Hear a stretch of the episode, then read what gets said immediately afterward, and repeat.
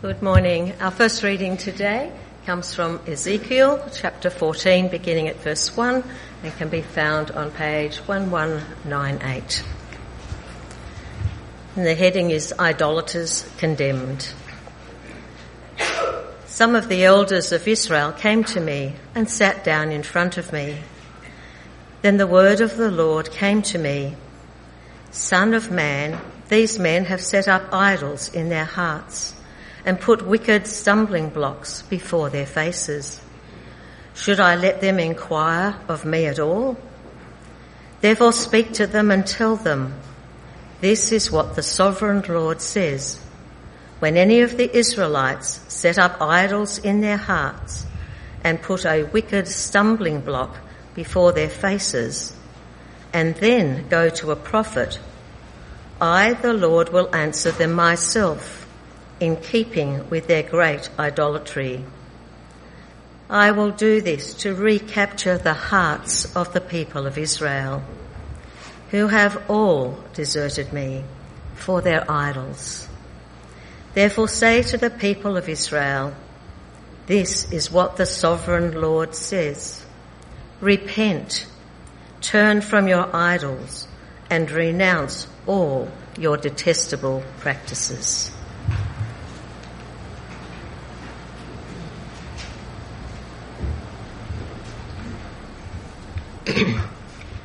And then we'll continue with um, our reading from Romans from last week. So if you would turn with me to page 1600, we'll start in um, Romans 1 18 to 23 and continue from there. So Romans 1 18 to 23. The wrath of God is being revealed from heaven against all the godlessness and wickedness of people who suppress the truth by their wickedness, since what may be known about God is plain to them because God has made it plain to them. For since the creation of the world, God's invisible qualities, his eternal power and divine nature have been clearly seen, being understood from what has been made, so that people are without excuse. For although they knew God, they neither glorified him as God nor gave thanks to him, but their thinking became futile and their foolish hearts were darkened. Although they claimed to be wise, they became fools and exchanged the glory of the immortal God for images made to look like a mortal human being and birds and animals and reptiles. And then jumping down to 2, chapter 2, verse, starting at verse 1. you therefore have no excuse, you who pass judgment on someone else. For at whatever point you judge another, you are condemning yourself, because you who pass judgment do the same things. Now we know that God's judgment against those who do such things is based on truth. So when you, a mere human being, pass judgment on them, and yet do the same things, do you think you will escape God's judgment? Or do you show contempt for the riches of his kindness, forbearance, and patience, not realizing that God's kindness is intended to lead you to repentance? And then down to uh, verse 17.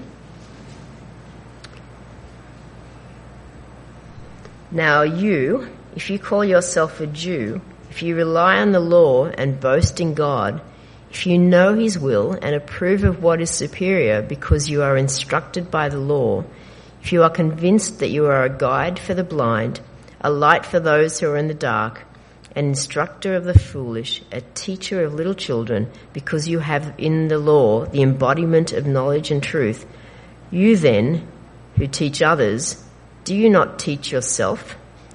You who preach against stealing, do you steal?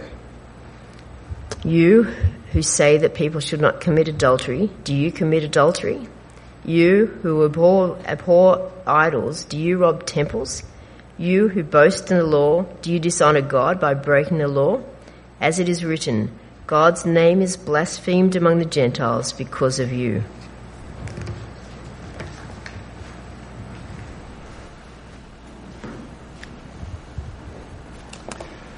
Well, we're in our second week of our series through the book of Romans, and that, uh, you'll probably agree, is quite a, quite a heavy reading. We didn't read all of it, and you might have a closer look in your small groups over the next uh, couple of weeks at this passage. But it certainly is a bit confronting, isn't it? Particularly because we live in a world that is full of positive affirmation. It seems like we are required to be positive about others you know, giving compliments and encouragements and, you know, avoiding criticism and disagreements if we can. We're told that we need to keep being positive with our kids, otherwise they'll feel discouraged and feel bad about themselves. Or if we are working well and no one's noticing, then we get frustrated. Or uh, we're being told, or we're told to tell our kids that you, know, you are special, you're amazing. You are great just the way you are. And so we feel this need for positive affirmation. And so we can be, we can be shocked and disappointed when that doesn't come our way.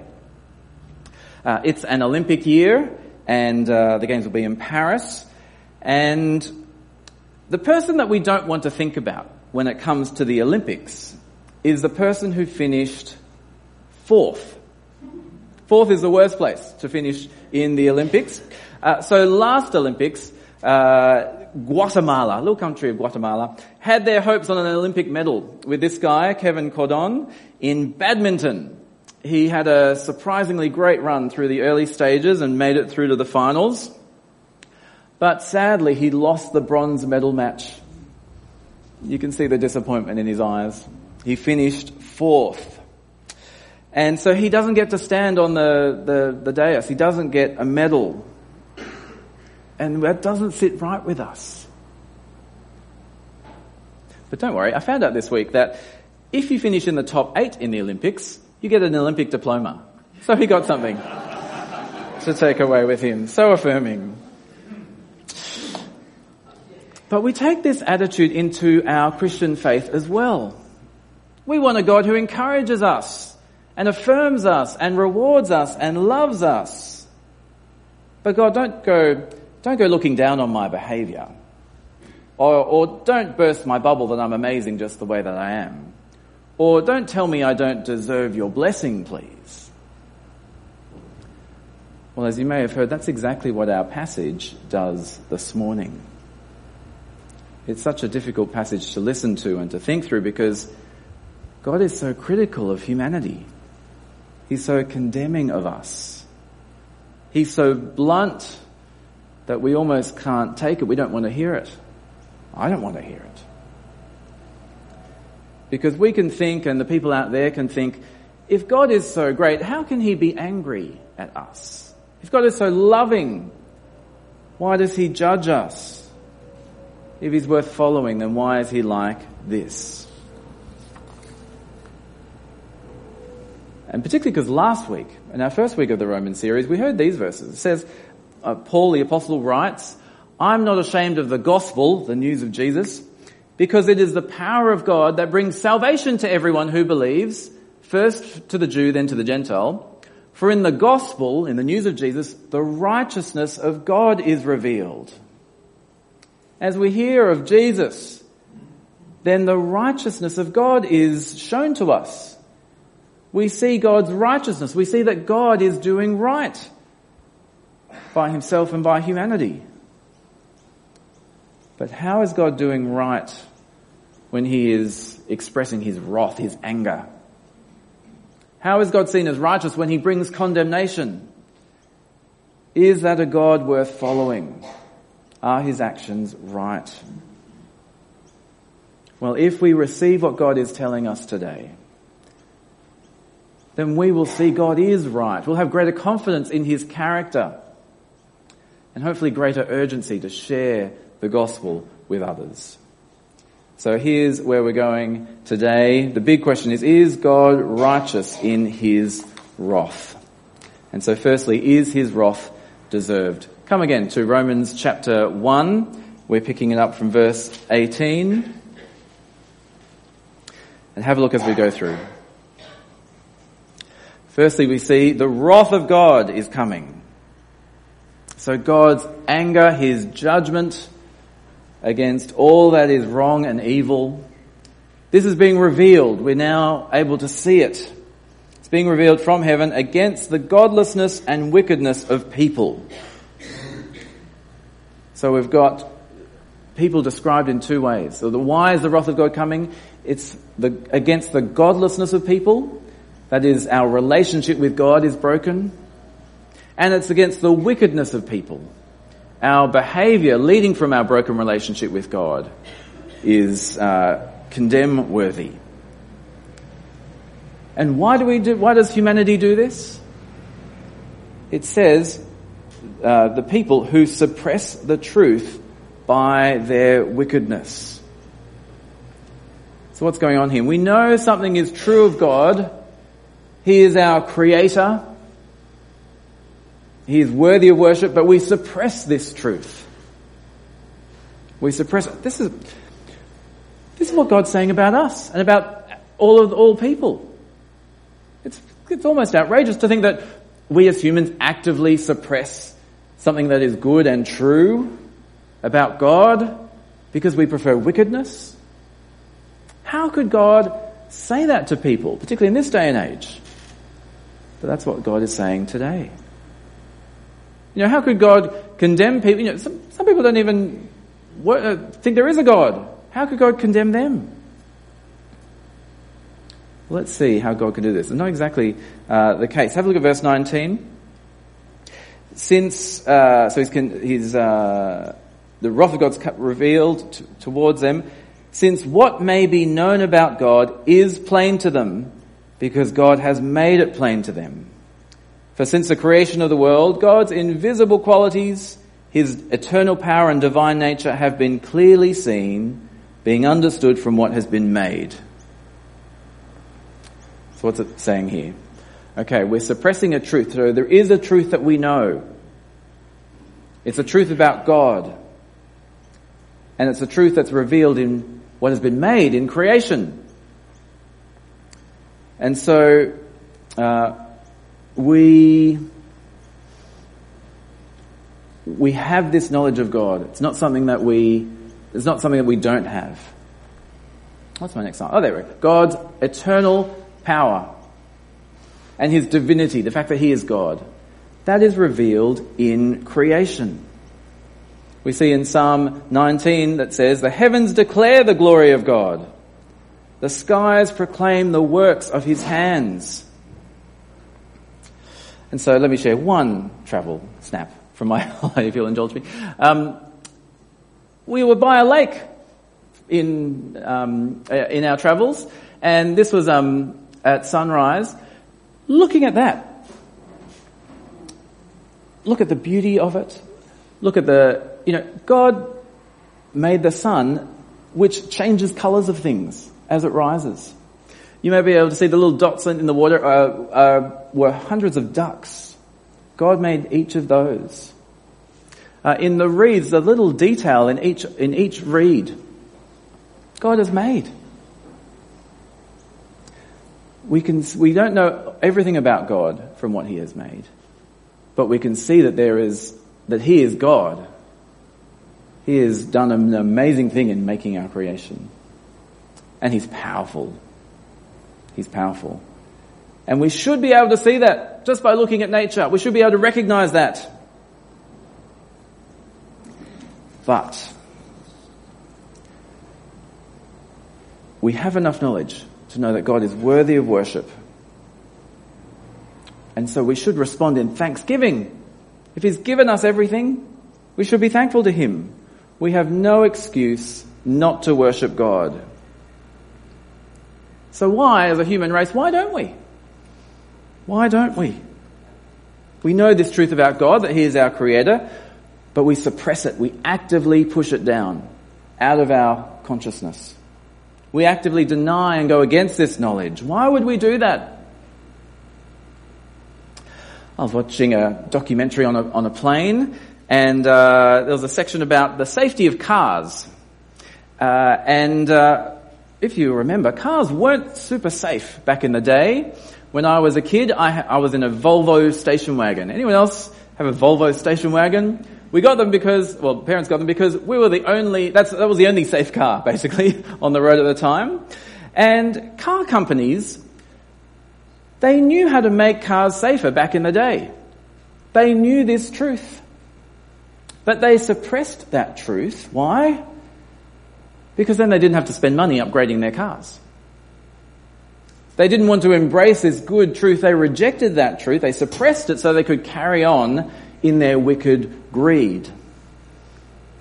And the documentary explained that when someone invented the ANCAP safety rankings and tested the cars, they showed everyone how unsafe the cars were.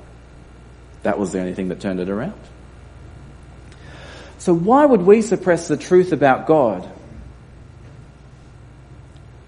Well, if we didn't, if we accepted this truth about God, if we accepted His deity and His power, then we'd have to acknowledge that He's in charge. We'd have to listen and do what He says. We'd have to accept that we're accountable to Him as His creatures. And we don't want to do that. We don't want to do that. And so what happens? What happens? What is the effect of suppressing the truth about God? It's like a car crash. Have a look at verse 21.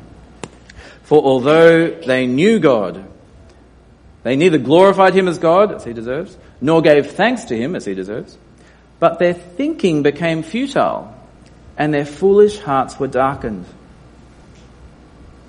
See here, rejecting God, the source of all goodness and truth, leads to thoughts and feelings that are dark and futile. And then a great exchange happens. Jump down to verse 22. Although they claimed to be wise, they became fools and exchanged the glory of the immortal God for images made to look like a mortal human being and birds and animals and reptiles. Or in verse 25, they exchanged the truth about God for a lie and worshipped and served created things rather than the creator. See the exchange here? So we don't have God as our sovereign and worship Him. We exchange this. We don't worship Him. And instead, we worship things of this world Things that are not so demanding of us. Things that won't hold us to account. And the ultimate God we exchange for is ourselves. We make ourselves God. We make our, put ourselves in charge. Because then we get to rule our own lives. We get to set our own standards. We get to do what we want. Sounds amazing. Sounds like freedom. Sounds exactly like what Adam and Eve thought in the garden.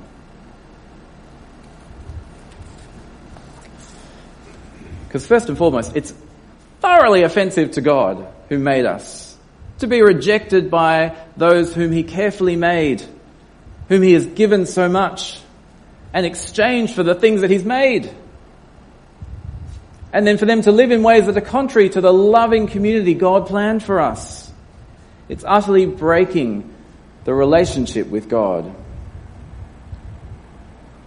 and it leads to disaster in our lives. Oh, that's what, as we worship, there we go. Um, and it leads to disaster in our lives, and this is why God's wrath is on us. Because we saw this morning, some, sometimes the worst thing you can give to a child is what they really want, what their heart's desire is. Because their heart's desire and our heart's desire often, is often bad for us. And God gives them the private jet. He gives them uh, inexhaustible money, so to speak. He gives us what we want. That's the next thing. Have a look at verse 24. I'll put it up on the screen. There's a few verses coming up. Therefore God gave them over to the sinful desires of their hearts. God gave them over to shameful lusts. God gave them over to a deprived mind so that they ought, they do what they ought not to be done. He gives over, gives us over to the consequences of our lifestyle without Him. And if you keep reading through the chapter, you see the long list of evil behavior that is the result. And so God's wrath revealed is God giving us over to what we desire, which is a life without Him.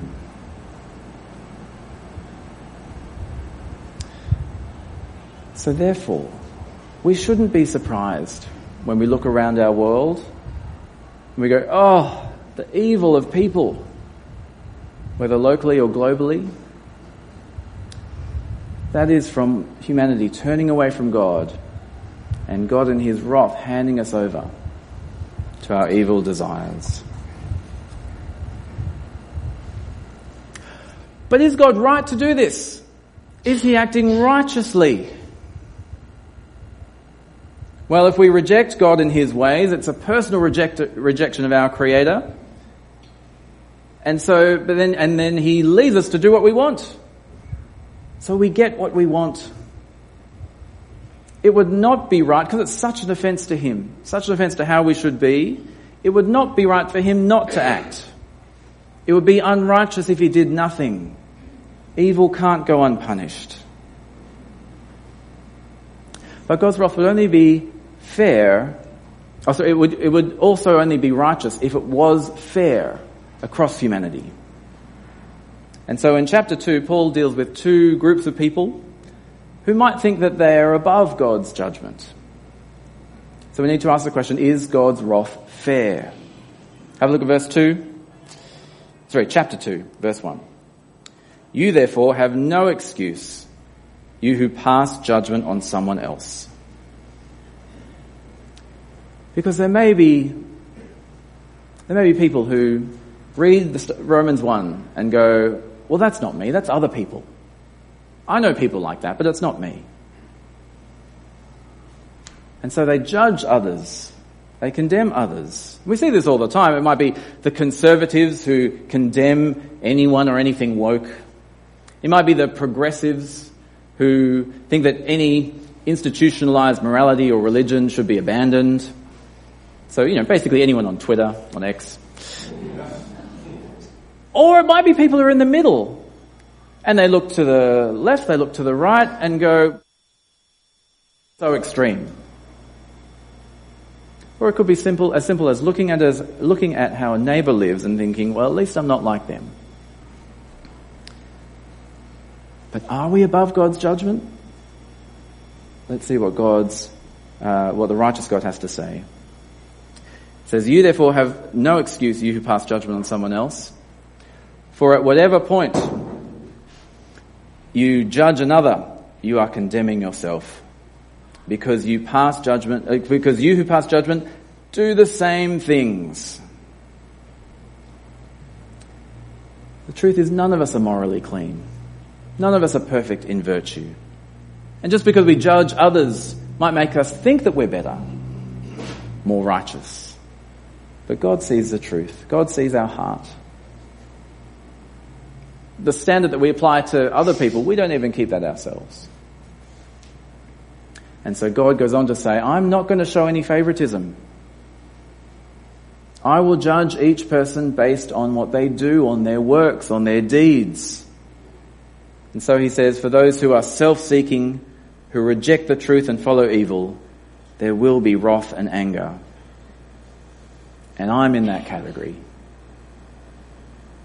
You're in that category. God's wrath and his judgment is based on our deeds. None of us stack up. We all fall short. And there's one more group that Paul singles out, particularly who he's writing to in the, at the time, in the first century. Uh, the Jewish people might have thought that they were above God's judgment. After all, they're God's chosen people. They've been given the law to, uh, they've been given extra revelation. Not just revelation from creation, they've got the law of God.